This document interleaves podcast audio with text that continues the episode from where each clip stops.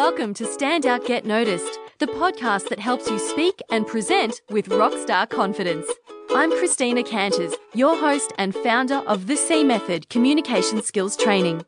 For free resources and to subscribe to the show, visit thecmethod.com.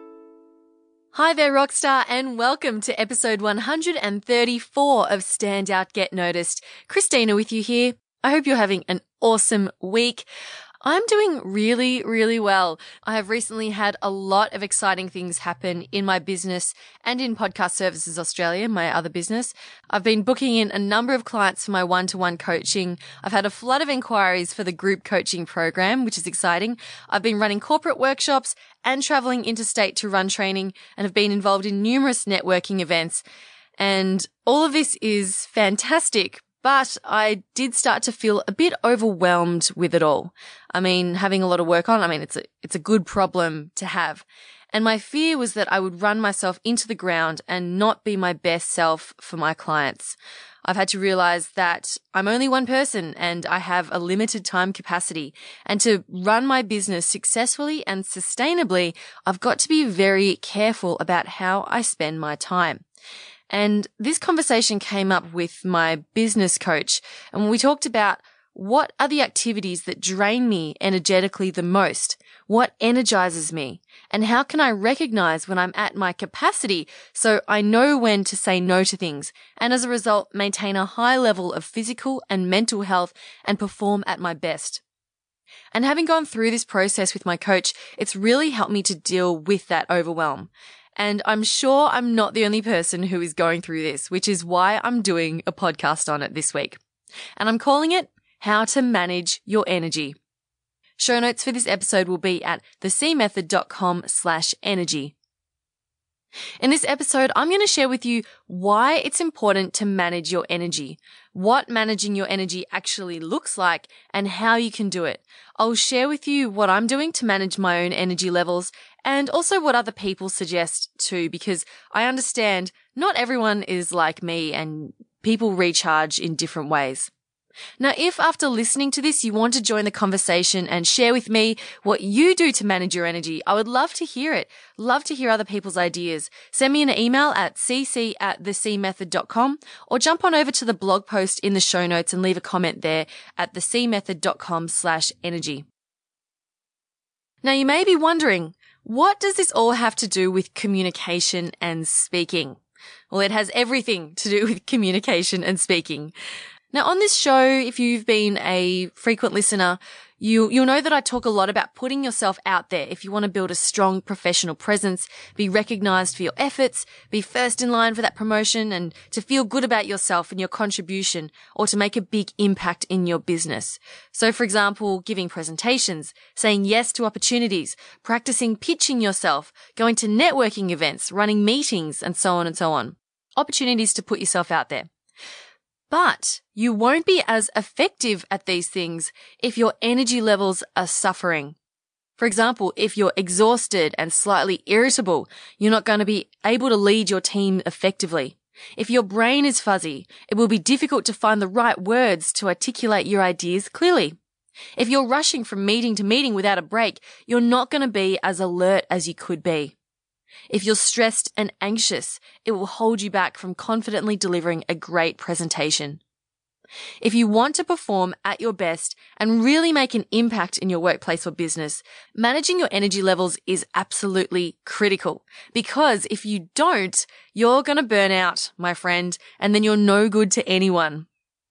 Last week on the podcast, if you listened, uh, professional speaker Mike Rolls and I talked about how our bodies and minds have their own ways of telling us to stop and slow down. For me, it was developing migraines. For you, it could be getting colds more frequently. Maybe you get physically injured at the gym. Maybe you get stomach ulcers. Maybe you find you can't sleep. All of these things are signs that we are starting to burn out and we need to pause, slow down and reassess what we're doing with ourselves and with our lives. And we want to avoid that. We want to avoid these crises before they come up. And that's what this episode is about. Okay. So firstly, what do I mean by managing your energy?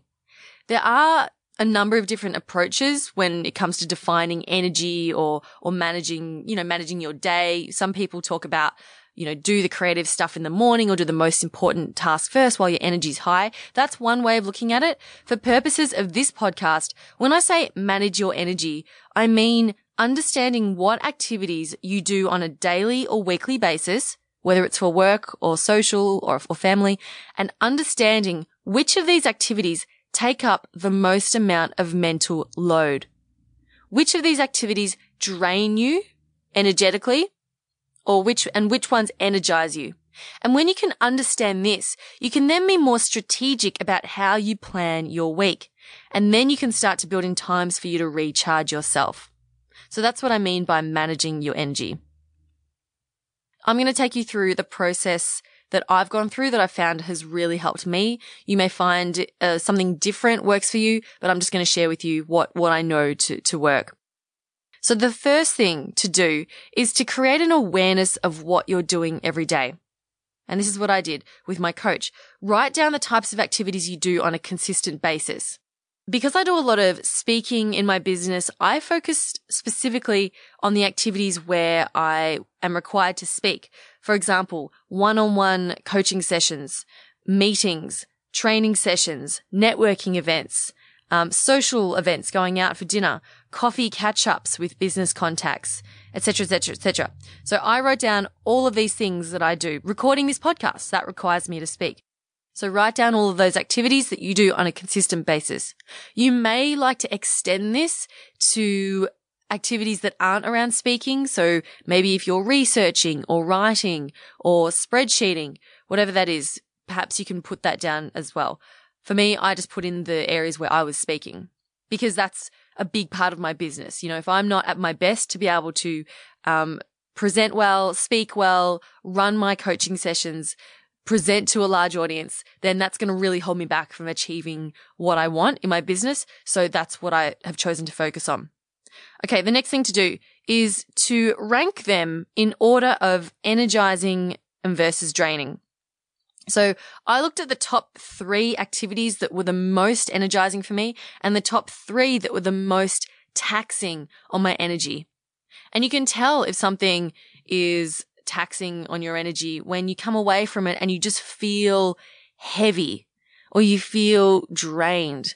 I know for me, I will physically be okay, but my eyes will just want to close and all I want to do is just crawl onto the couch and pull the blanket over me and put something really trashy like Cake Wars on the television. And, and that's all. And I have no capacity to do anything else. That's what happens to me when I feel completely drained. On the other side of the spectrum, you might come away from an activity feeling absolutely hyper or feeling like you could run a marathon or that you're bouncing off the walls. Maybe you find that you can't sleep. That would be an exercise or activity where you are energized by that. So to give you an example, uh, what energizes me is going to networking events. I'm a raging extrovert. I love being around other people, especially when it's a real positive atmosphere. And I find that if I'm having a, I don't know, a slow day or I'm feeling a bit like I'm lacking energy, if I go to a Toastmasters meeting or a networking event, I'm pumped back up again and I feel amazing.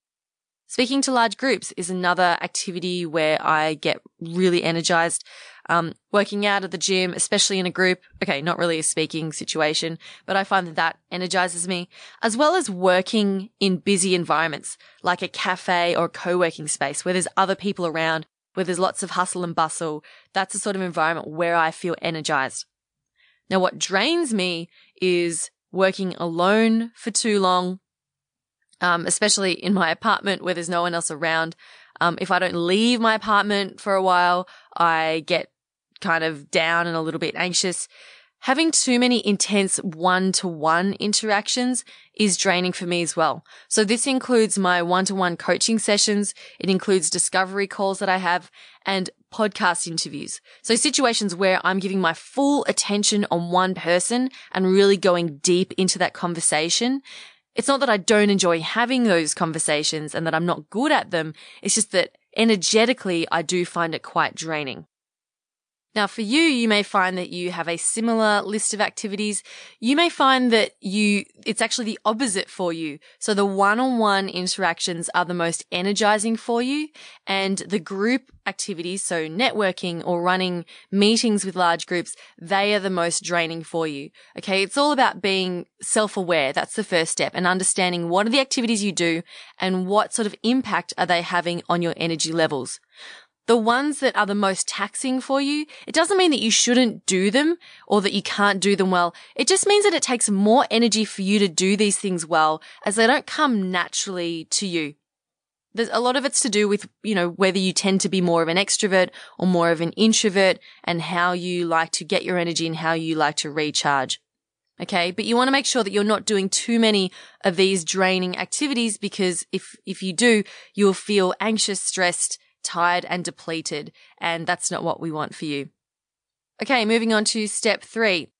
Once you've got your list of most draining and most energizing activities, see if you can get out of any of those draining activities think about a quota that you might like to stick to. So you might say, okay, this, like running this particular type of meeting is very draining for me or going to networking events is very draining, but I know I need to do them. So I'm going to limit it to only one per week. So set yourself a quota and learn to say no to any extras. And don't feel bad about saying no to these things if you can help it. Know that you're doing yourself a favor by making sure that you don't do too many of these so that you can be your best self for the ones that you do go to. Okay. Don't book these draining activities back to back. Make sure you build in time around them for restoration as well. Okay. The next step, and this is one that I quite enjoy. Step four is to write down a list of activities that rejuvenate you or bring you joy. So for you, this could be reading, exercising, meditation, yoga, sleeping, walking, listening to podcasts, drawing, um, dancing, you know, any of those things that you just love to do and that light you up inside. Activities that feel light and easy and fun. Okay. And don't write down what you think should be rejuvenating. Only write it down if it works for you. If you, if you think, oh, I should be doing yoga, but you really don't like yoga, then don't write down yoga. write down if you, if you like cooking or I know some people like to fill out spreadsheets as a way to relax. Whatever works for you, do that. Write it down. The next step is to, step five is to build in time to do these activities in your week. And the most important thing is to schedule it in. So often we say to ourselves, Oh yeah, I should do that. I need to do that. But because it's for ourselves and purely for ourselves, we tend to not schedule it in, it in like we would a meeting. But you are the most important person that you need to take care of in order to be your best for other people. So you need to schedule in these appointments with yourself and stick to them. I know for me, if I don't exercise, I go absolutely crazy and I schedule in when my workouts are. If you find it hard to force yourself to go to the gym or something, book into a class and do that. You know, that way it'll help you to stick to that class. You have to be there for that hour or whatever it is. Okay. And leading into number six is to learn to say no. I mentioned this a little bit earlier you need to learn how to say no to things because you need to take care of you. No one else is going to take care of your energy levels for you. If you are the type of person who looks out for everyone else's needs before yours, remember that you're doing them a disservice if you are not fully recharged and restored something that I've started to do, which I found has worked for me is I've, I've actually color coded the different types of activities that I do every week. So at a glance, I can look at my calendar and see what's going on for that week. So all my coaching sessions are one color.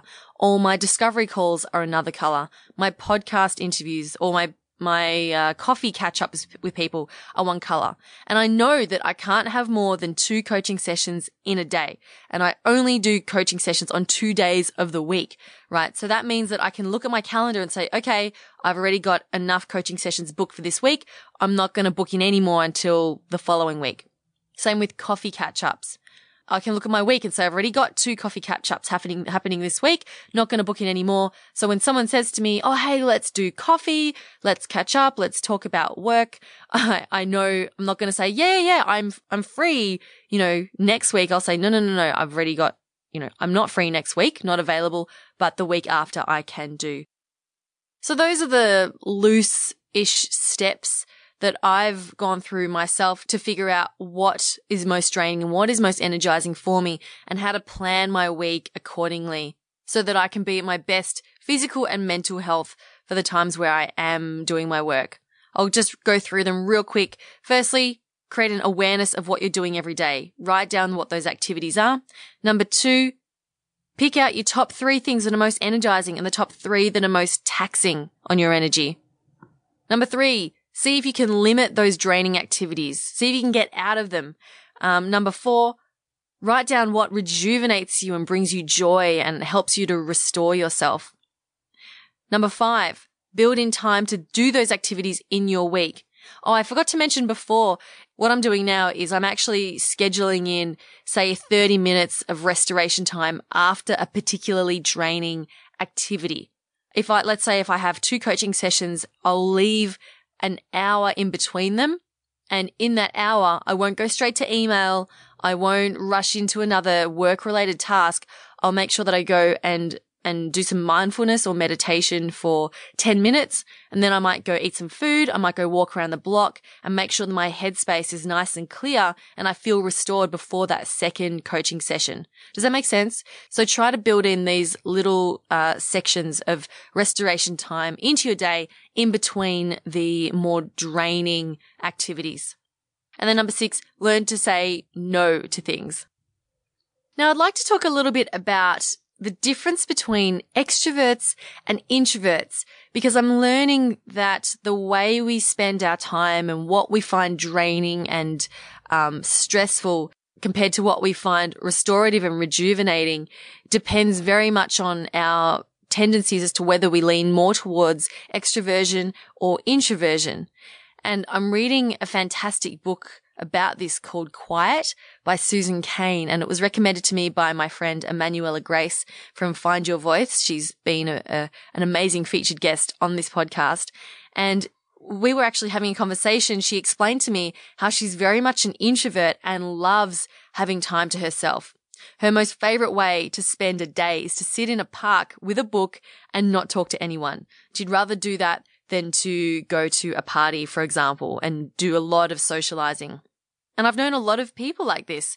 And a lot of introverts I've learned feel like there's something wrong with them because they don't like going to social events or they get really anxious around going to, to social events, um, or doing things in large groups. They think there's something wrong with them. They think they might be antisocial. And I highly recommend this book, Quiet, uh, to, for you to read. If, if you do identify with being introverted and you, and you do find yourself getting anxious around doing these large group events. And if you do like to spend a lot of time on your own, there's nothing wrong with that. And there's nothing wrong with you. That's just how you recharge yourself. And you may have a, a job that requires you to be quite extroverted. Maybe you're leading teams. Maybe you're doing a lot of talking during the day. Maybe you're in, in meetings or maybe you're in sales, whatever that is. But knowing that you need that end of the day to just be by yourself and to, and to just be with your own thoughts and to quietly read or whatever it is that you want to do. Um, it's important to know that you need that and to build that in and into your weekends as well. And for extroverts, I highly recommend that you read it too, because it does give you a great understanding of, of the differences and, and why we each do what we do. Very helpful if you are in a relationship where one of you is an introvert and the other is an extrovert and some conflicts come up when it comes to going out when one person wants to go out all the time and the other one wants to stay home and just watch TV. So a really, really interesting read. I highly recommend it. Okay, and that brings me to the end of this episode. I hope you found it useful. At least hopefully it's got you thinking about the activities that you're doing and whether you can start to be a bit more proactive and intentional about how you're scheduling those in and how you can start to restore and rejuvenate yourself so that you can be your best self for those around you and for the work that you do. I'll put a summary of what I've talked about in the show notes at thecmethod.com slash energy. Like I mentioned at the start, if you want to join in the conversation and share with me what it is that you do to restore yourself, I'd love to hear it. Head on over to the show notes at thecmethod.com slash energy and leave a comment there. Or you can email me, cc at thecmethod.com. I'd love to hear your thoughts and ideas. And with that, I hope you have a fabulous rest of your week. Thank you so much for spending some time with me today. Keep on being awesome, and I'll talk to you next week. My name's Christina Canters, and this has been Stand Out, Get Noticed.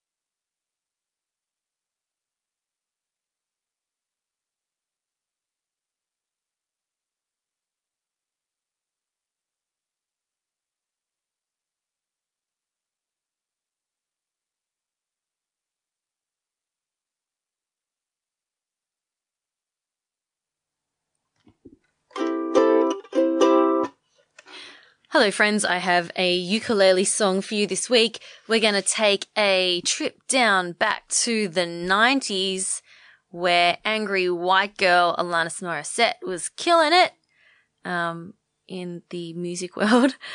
And I'm going to play you a song from Jagged Little Pill. It is called Hand in My Pocket.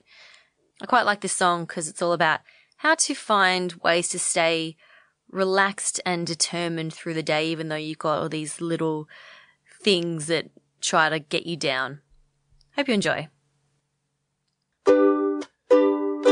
I'm broke, but I'm happy. I'm poor, but I'm kind. I'm short, but I'm healthy, yeah. I'm high, but I'm grounded. I'm sane, but I'm overwhelmed. I'm lost, but I'm hopeful. And what it all comes down to is that everything's gonna be fine, fine, fine. Cause I got one hand in my pocket and the other one is giving a high five. I feel drunk, but I'm sober. I'm young and I'm underpaid. I'm tired, but I'm working, yeah. I care, but I'm restless. I'm here, but I'm really gone. I'm wrong and I'm sorry, baby. And what it all comes down to is that everything's gonna be quite alright.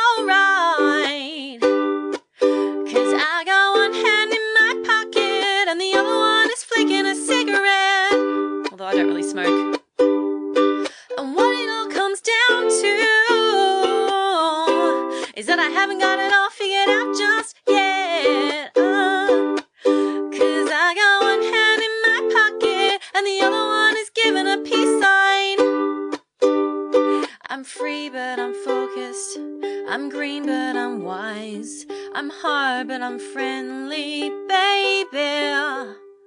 I'm sad, but I'm laughing. I'm brave, but I'm chicken shit. I'm sick, but I'm pretty, baby.